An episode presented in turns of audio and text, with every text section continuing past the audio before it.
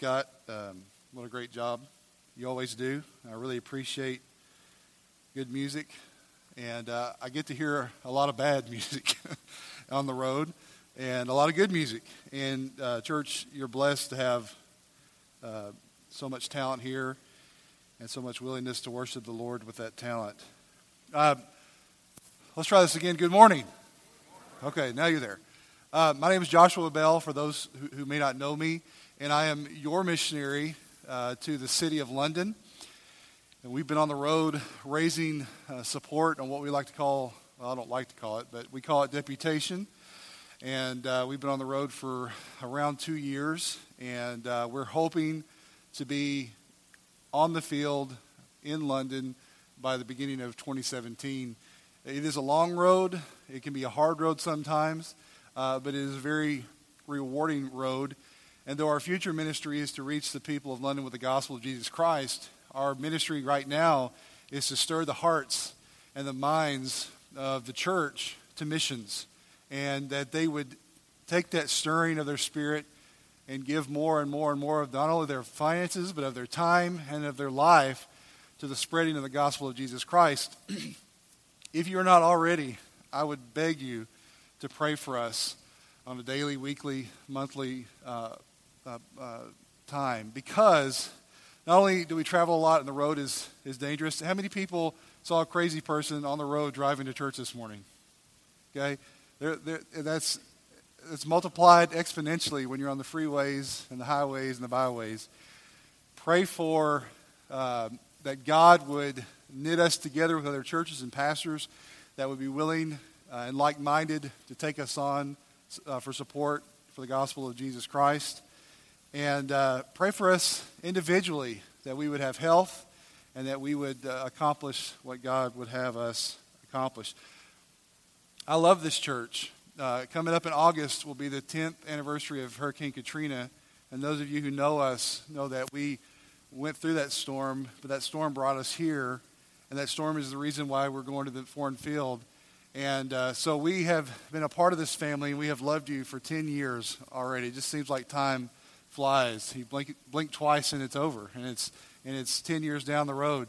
And we could not do all that we do without this church and without your sacrificial giving to all the missionaries that you support. But we have that special feeling from you guys because you are our sending church. We tell people that we are sent out of First Baptist Church in Vilonia, Arkansas to take the gospel to the city of London. If you're not friends with me on Instagram or Twitter or Facebook, um, look us up. And I would pray that you would do that in order to pray for us and to know more about what's going on in our day to day lives. Um, thank you for those who have prayed for us all along the way. This past year has been tremendously difficult, but also uh, very rewarding. Um, and uh, I just cover your continued prayer. Okay, that's my little commercial, and we're going to get on to the good stuff. But before we look at our text this morning, I want to share a deeply personal story that I've not shared with very many people because I really don't like to think about it. it's kind of a horrific event in my life. When I was very young, say eight or nine years old, I was tasked with going and cleaning out this shop. And I'm out there sweeping and mopping and, and picking up trash and cleaning this place out. And there's a box over in the corner that kind of escaped my eye. And so I go over to get it, and I reach down and I pick it up. And when I pick it up, I uncover a family of rats. Can I get amen? Yeah, you know where I'm going with this, maybe. And I'm, I'm, you know, very intrigued, but also fearful. I slowly back away.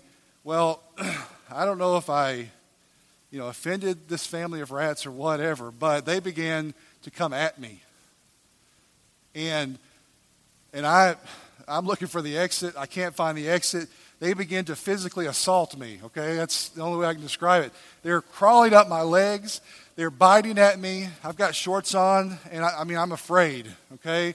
And I, they're starting to get up to my face, and I'm fighting them off, and I'm beating them off, and they just seem like they're just coming and coming and coming and coming. Well, I was an eight, nine year old boy, but I screamed like a girl. And I'm screaming, and, and you're laughing but it was very traumatic. We're having a moment here and you're laughing at my pain. But I'm, I'm screaming and I'm running around looking for the door. I'm screaming so loud and so violently that I wake myself up. And thank the Lord to this day, it was only a nightmare. Don't you hate nightmares? If you love nightmares, you're just sick, okay? Maybe you're an adrenaline junkie or something. I don't know. But, however, it was a nightmare. And I had that reoccurring nightmare over and over and over in my childhood. Needless to say, I hate rats. I hate rodents. I don't like anything that's small, furry, and quicker than I am. And it just, now I'm not opening the door for you to put plastic rats in my car. Uh, I will come after you, okay? Hard. But we have those dreams. And when you're a child, your nightmares are, are of crazy animal attacks or you know losing your parents or being lost in the store. And as an adult, I fear uh, being late. I have I have a recurring nightmare where I'm late and I'm unprepared and I'm not dressed for the occasion. And that's my reoccurring nightmare because we speak at a lot of places, we have a lot of events, and usually the night before I'm going to preach, I have that dream. And, and then I wake up at 4 in the morning and I just want to stay awake and, and not let that dream become reality. But we, we dream and we have these nightmares over our greatest fears. The things that we fear the most, we dream about. It's almost a way for our minds to kind of exercise uh, that fear and push through it. Now, I don't like to be afraid. I have no desire to go to these haunted house places uh, and pay money to people to, to make me afraid. I'm not into that for many reasons, but especially because I don't like to be afraid. But fear can be a very important thing in our lives. We don't touch the stove because we're afraid of getting our hand burnt. Um, we don't, most of us don't jump from high places for fear that we might break something or kill ourselves. We, we fear for our children as they play in the yard and in the driveway and sometimes in the street. And fear can be a healthy thing. Fear can, can prevent us from death and from pain and from anguish. But fear can also be very bad. Fear can be the most fiercest enemy of the work of the gospel that we'll ever encounter. Fear can interfere, it can be crippling, it can be murderous to the plans that God has for us. And I speak from experience. For years, I let the fear of pursuing what I knew God had for me keep me. I was afraid of what He was calling me to do. And I let that fear control me and lead me and guide me. I worried that what would happen to my children if we left uh, Vilonia and went overseas. I feared what they would miss out on. I feared what my family and extended family would have to endure with us being gone. I feared what my extended family and my friends would say. I feared the deputation process. I was fearful about how we would survive on the road, and on and on and on and on and on did I fear. And for seven years at least, I let that fear keep me in, in place to a certain extent. Sometimes the work of fear in our lives is from the inside, what we are most afraid of. We, we are crippled sometimes by that fear, but sometimes we, what we are trying to do for the Lord gets hampered because other people are afraid of what we're going to do. I can tell you that not all of my family was very excited when we said we were going to pack up the grandkids and move to a foreign country. I was, I was not on the top of the list for favorites for a while. I understand that. Um, I had friends say, Well, I thought mission work was only to places like Africa. And, and I thought mission work was only to places like third world countries, which is false, by the way. If people are lost and without Christ, no matter where they are, they need the gospel and they need people to take the gospel to them, right? And I was not the, the favorite because of fear. Because of fear. Um, we encounter a lot of missionary uh, wives who sometimes get, um, without, in, the, they're not intending this, but they get verbally assaulted by other church people who say, one lady said, the lady grabbed her and said, Now, honey, are you really wanting to go to the Congo or is that just something your husband cooked up? You know, and they were so afraid for this woman that she, and, and they, were, they thought it was so crazy that she would pack up and move to the Congo to take the gospel that it had to be all of her husband's idea and she was just going against her will. So those outside fears can be very, very tremendous and a lot of pressure. Our friends and family are fearful about what we must do for the Lord, and they beg us not to go sometimes. And this kind of pressure can be very hard to handle. Well, in our text this morning, go ahead and turn to Acts 21 uh, 10 through 14. Acts 21. and we're going to see that if you read before this passage, Paul had just traveled from the city of Tyre and he had finally reached Ptolemais. And then he moved on and reached Caesarea. And there he stayed at the home of Philip, who was an evangelist. And he stayed there several days. And during that time, he had a visit from a very interesting man who was a prophet. And this prophet had a sobering message to deliver to Paul. He tells Paul, if you go on to Jerusalem, you're going to be imprisoned. And those outside fears started bubbling up with his friends, and they begged him not to, not to they begged him to stay and to escape this fate. And their fear about what would happen to Paul in Jerusalem was pressing upon Paul. And so, what would he, what would he do? Well, let's pick up in verse 10. As we tarried there many days, there came down from Judea a certain prophet named Agabus. And when he was come unto us, he took Paul's girdle and bound his own hands and feet, and said, Thus saith the Holy Spirit, So shall the Jews at Jerusalem bind the man that owneth this girdle and he shall deliver him into the hands of the Gentiles. And when we heard these things, both we and they of that place besought him not to go up to Jerusalem. Then Paul answered, What mean ye to weep and to break mine heart? For I am ready not to be bound only, but also to die at Jerusalem for the name of the Lord Jesus. And when he would not be persuaded, we see saying, The, the will of the Lord be done. Let's pray. Dear Lord, we thank you for this day. We pray that you bless the reading of your word, bless this time, uh, teach us what you'd have to teach us, Lord. And we pray this in Jesus' name. Amen. When we set out to do what God calls us to do, we're going to, to face not only our fears, but the fears of those who love us and care about us. It could be that God wants you to give financially to missions, or it could be that God wants you to tell your unbelieving parent about Christ or to start a new ministry or to pack it all up and to move to a foreign field. And I'm going to tell you if you let it, if you let it, fear will absolutely destroy whatever plans God has for you. And you cannot let fear interfere with the plans of Almighty God for you. If you do, there, there, is, there is no chance for you to please God in what you are doing because you will constantly be allowing fear to be your God and not Almighty God. In the light of God's call, we can conquer fear, and that's what we're talking about today overcoming fear. We can conquer fear by remembering these three exhortations. And I'm going to go through them one by one. In verse 10 through 12, we, we set the stage. And we see, number one, trust not on man's understanding. Now, Paul finds himself staying with Philip, the evangelist, and a guest who is there named Agabus is a prophet. And he goes over to Paul. I always, I always find this very interesting how uncomfortable this must have been. And imagine it in modern context. Another man goes over to another man and pulls his belt off. It's very, very interesting. And he takes Paul's belt and he binds his hands and he issues a strong warning to Paul.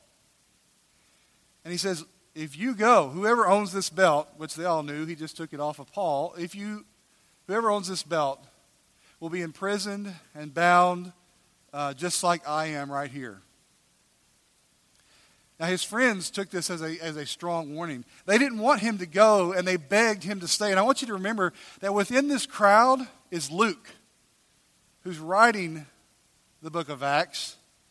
And he's there as well. We know Luke to be a spiritual man, and he's begging Paul to stay as well. So imagine, imagine that tension. They based their opinion on the fact that they were told of unfavorable circumstances that, would, that he would face in Jerusalem. And they were thinking if everything wasn't going to work out for the good, or what they saw as the good, then that must mean God was not in it. That was their thinking. How many of you have taken a job? Maybe you moved here or wherever because everything seemed perfect. It was more money. You'd finally be able to buy that house you want. They were going to give you a car to travel around in. Your kids are going to be able to go to better schools and on and on and on. How many of you have ever made a decision based on the fact that everything seemed perfect? Anybody willing to admit that? Well, I know it's true, even though you won't raise your hand.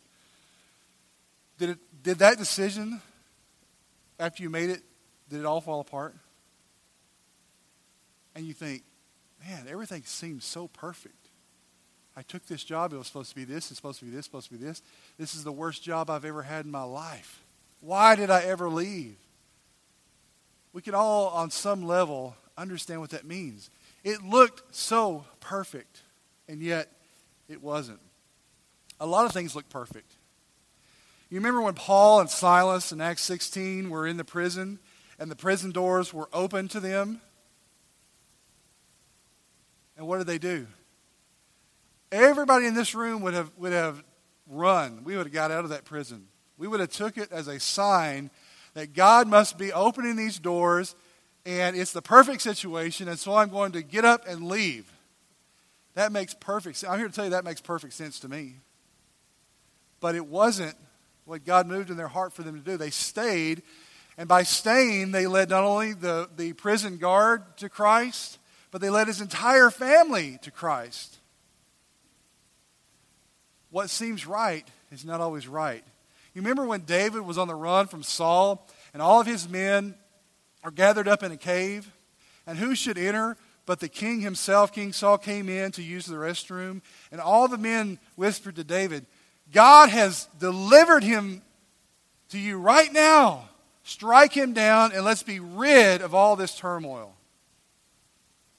Again, it makes perfect sense for David to pull his sword and strike down the man that he was that he knew was disobeying God and he knew that he was God's man and he and he knew he was standing right there and it seemed so perfect for David to take his sword and to kill him. David pulls back, he cuts off a piece of his robe and then he follows Saul out and he confesses his sin. He said, "You are you have been set by God and it is not for me to take you down, it is for God to put down or to lift up. Didn't it seem so perfect? All those guys were tired and probably hungry and sweaty, and, and David, take your chance. Because David was a man of God, he knew that wasn't right. Perfect situations do not necessarily mean that God is in it. And the opposite is true. Just because things may not be ideal doesn't mean it's not what God wants you to do. Think about the sacrifice of Jesus Christ. He volunteered to leave heaven, to take on the form of man, to live a perfect life, knowing all the while that it wasn't going to work out for his flesh, that he was going to be crucified and sacrificed. And he came and he did it anyway, knowing that things to our earthly minds weren't going to work out that great. But it worked out tremendously well. He took that, what we thought was a bad circumstance, and made it for our ultimate good. And he obeyed the Father, which was the most important thing that he could do, no matter what the circumstances led him to. The problem we can sometimes face when we know God has called us to do something is to listen too much to the wisdom of man. That doesn't mean that fellow believers aren't a perfect or aren't a great source of fellowship and sharpening and advice. However, we cannot look to we cannot look to them only. We have to look to God in the end. And if God is in it, it matters not whether it's going to cause us harm or loss. It is for us to do it and to be obedient. That is what is important.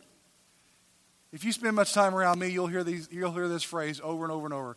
It matters very little what God has called you to, but it matters a tremendous amount that you're obedient to that call.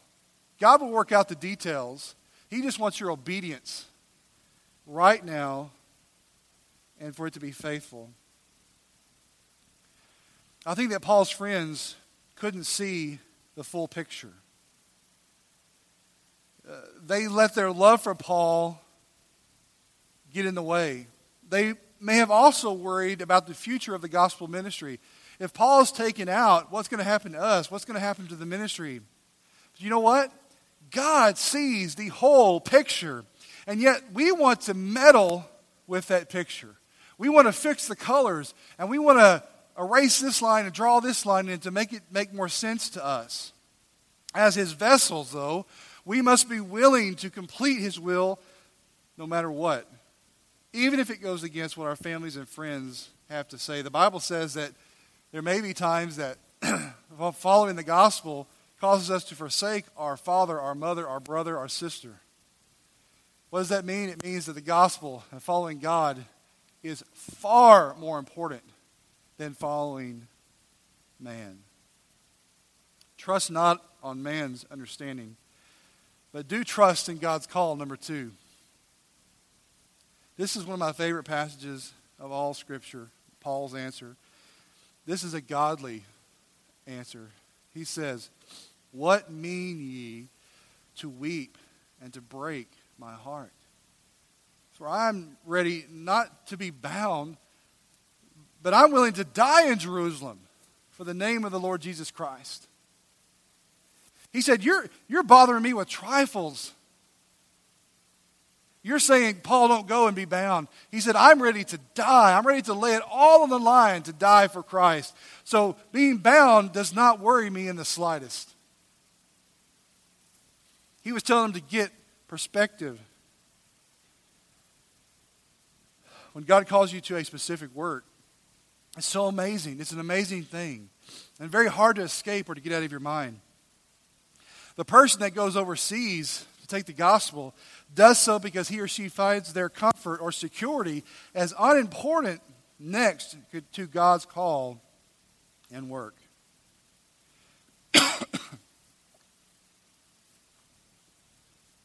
when Paul's friends begged him to stay, they weren't thinking about the burden he had on his shoulders and how not completing it would affect him. They didn't want him to go for fear of his death. They didn't want him to go for fear of his uh, imprisonment. And Paul said, If I don't go, those same things will be true anyway in my heart and in my mind and in my life. You want me to escape imprisonment and death. But what you're doing by, call, by, by calling me to stay is killing me all the same because you're not allowing me to complete God's call in my life.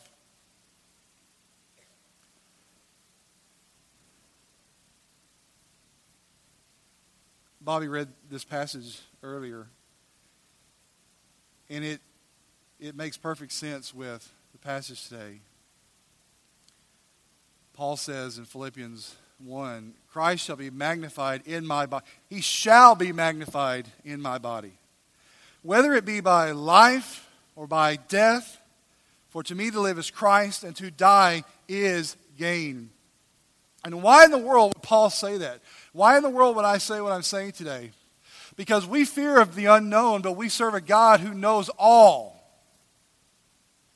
You see how foolish it is for us to be bound by our worry and fear? What we're saying when we fear, and when we worry, is God is not who He is. Don't we say that God's all powerful? I hope we say that. He's all knowing and He's everywhere. Then don't you think that an infinite mind knows way more than a finite mind like ours? And so when He calls us to a thing, no matter if it ends in our death, it is all within His purview and control and understanding. And we have to trust that. If we can't trust that, we're never going to be able to be used as greatly as God wants to use us. Now, let me say this. Maybe you're sitting here today thinking that, well, God is never called, is going to call me to, to die. Remember that Paul's, we're not just talking about dying fleshly, we're talking about dying spiritually every single day. And are you willing to set fear aside and die to your flesh, die to your sin, die to yourself every single day in order to accomplish the things that God would have you accomplish? Paul says, It matters so little, my life. He says, he reminds us in 1 Corinthians death is swallowed up in victory, the victory of the cross. O death, where is thy sting? O grave, where is your victory? Do you know, brothers and sisters, that, that death cannot touch you? Death cannot harm you. If you are a child of God, if God keeps us alive, we glory Him. If He takes our life, we glory Him, no matter what. And so when we, when we apply that to the things that, that God calls us to do here on this earth, it should make it very easy to say yes. It should make it very easy to step off that spiritual cliff where there is no bridge and trust that God will provide it. And yet, you and I are very similar. We're human, we're, we're fallible. And so, we cannot trust and we cannot escape fear without the help and the power of the Holy Spirit. And we must beg and plead and pray for that help. God knows everything. He knows exactly what will happen when we answer the call. Trust Him. How many times, this, this church supports a lot of missionaries.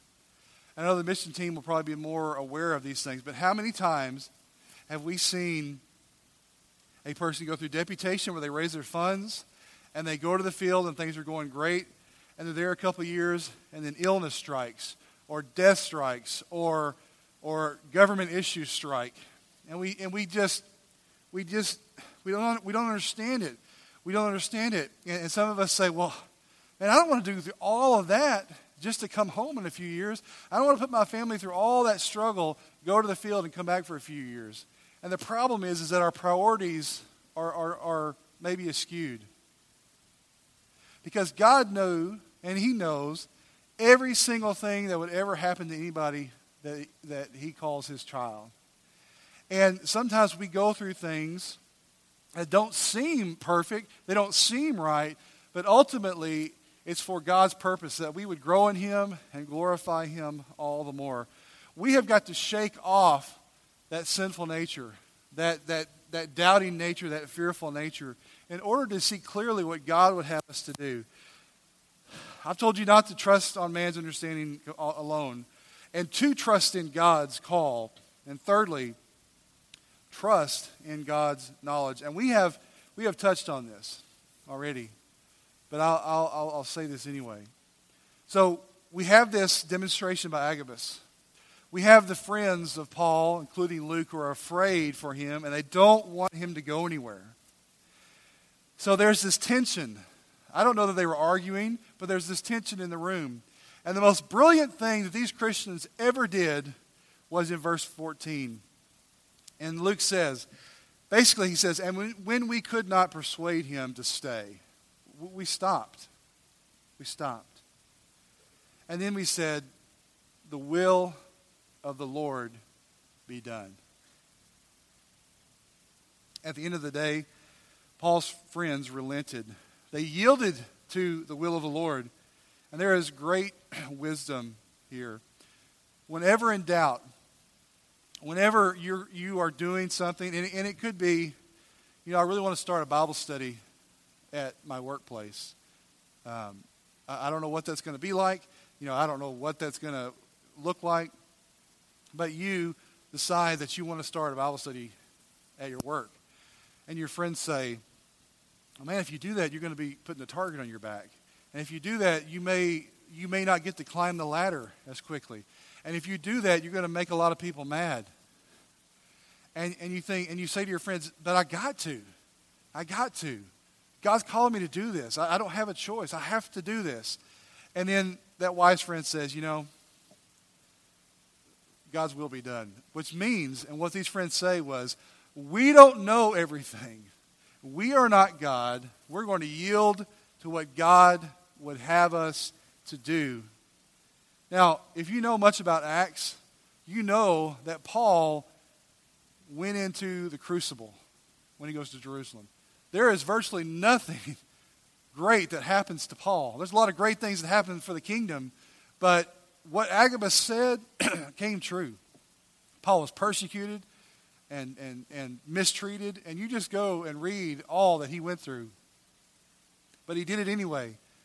he trusted in the will of the Lord. If you have your Bibles, turn really quickly to Romans chapter 8. In this chapter, we, we, uh, we learn some lessons that teach Christians that we don't have to be controlled by fear. And I'm going to go through these pretty quickly, but I just want you to, to see them and go back. And here's a way that when you're afraid to do what God has called you to do, and you've got opposition, and you've got fear working on you, go to Romans chapter 8 and know that in verse 1, it tells us that Christians need not fear condemnation. And then you'll read in verse 9 Christians are not controlled by the flesh, but by the Holy Spirit. And then in verse 15, Christians are not slaves to fear, but to the Holy Spirit. And in verse 24, if you rely only on what is seen, you will be controlled by fear. If you rely on what is unseen, you will have hope. Verse 26, even in your weak moments of worry and fear, the Spirit is interceding for you. Verse 27, your deepest fears have been searched out by God and are known to Him, and the Spirit, who is intimately aware of your fears, intercedes for you at His own initiative. And in verse 28, a very well known verse God is in control of all things that happen to you. You do not have to live in fear. Paul tells Timothy in 2 Timothy 1 7, For God has not given us the spirit of fear, but of power and of love and of a sound mind. God forgive us. God forgive us when we let fear bind us as that belt bound Agabus's hands. God forgive us when we allow fear to bind us as a prisoner in, in jail. I want you to search your heart and search your soul this morning and see what is it that God has called me to do that I have not done because of fear. I sat in the same pews that you're sitting in, and I was scared to death that God would call me to the foreign field. That's the very thing He did. And I am praying, and I pray all the time, especially for this church, that God would call one of you, some of you, to the foreign field to come and partner with us and work with us. And I know that's a scary thing, and I know you're probably thinking, no, don't pray that. But I am, because I'm, I'm stubborn that way. And I want, most of all, for you to do exactly what God would have you to do, whatever that is. And understand that He hasn't given us fear, but He's given us power and love and a sound mind. I don't know what God has called you to do that you're not doing today, but I, I, I just beg you to stop it. To, to, to get on your knees this morning and to ask for forgiveness and to turn towards Him. And the other thing I want to point out is you may be in this room today, and everything I've said sounds crazy. And you don't understand, and that's because maybe you don't know Christ as your Savior. And I understand that, that uh, life can be hard, and a lot of people can come into our lives that, that are untrustworthy. Maybe your earthly father is not a great guy and not trustworthy, worthy of your trust. But I want you to, and maybe you're fearing trusting Jesus and trusting the Father because of all your earthly experiences. Friend, that's not what you need to be fearing today. What you need to fear is your eternity in a hell that is real. Despite what people would say today, hell is real. And it is a horrible place. And it's a place where people go who deny Jesus Christ. Don't, if you fear that, don't fear our Heavenly Father who loves you and wants to draw you to Himself. Step out this morning, confess your sins to Him, turn to Jesus Christ and let Him save you, and start a life that doesn't have to be led by fear, but can be led by the Spirit. Let's stand as we pray. Your gracious Heavenly Father, we, we, we love you so much, and there's just so many things in our life that, that we need to be, that need to be set right or sharpened or made better. And Lord, today I just want to focus on those of us who, who are living in fear, who are letting fear control us. And in so doing, we're, we're doubting who you are, we're doubting what you've done. And Lord, if we were in that situation this morning, I pray that you'd forgive us. I pray that we would turn to you and embrace you and, and step out by faith into the unknown. And I pray if there are those here today that don't know you as their Savior, that you would draw them to yourself, convict them of their sin, and, and move them to trust you as their Savior. And let today be the day where fear takes a back seat. Lord, I pray for this church. I pray that you would uh, allow it to be a beacon for the gospel, not only here in Vilonia, but to all over the world. And I pray that you bless them. And uh, we thank you, God, for your word and what it has to say to us. Let it resonate in our hearts and our ears today. We praise in Jesus' name. Amen.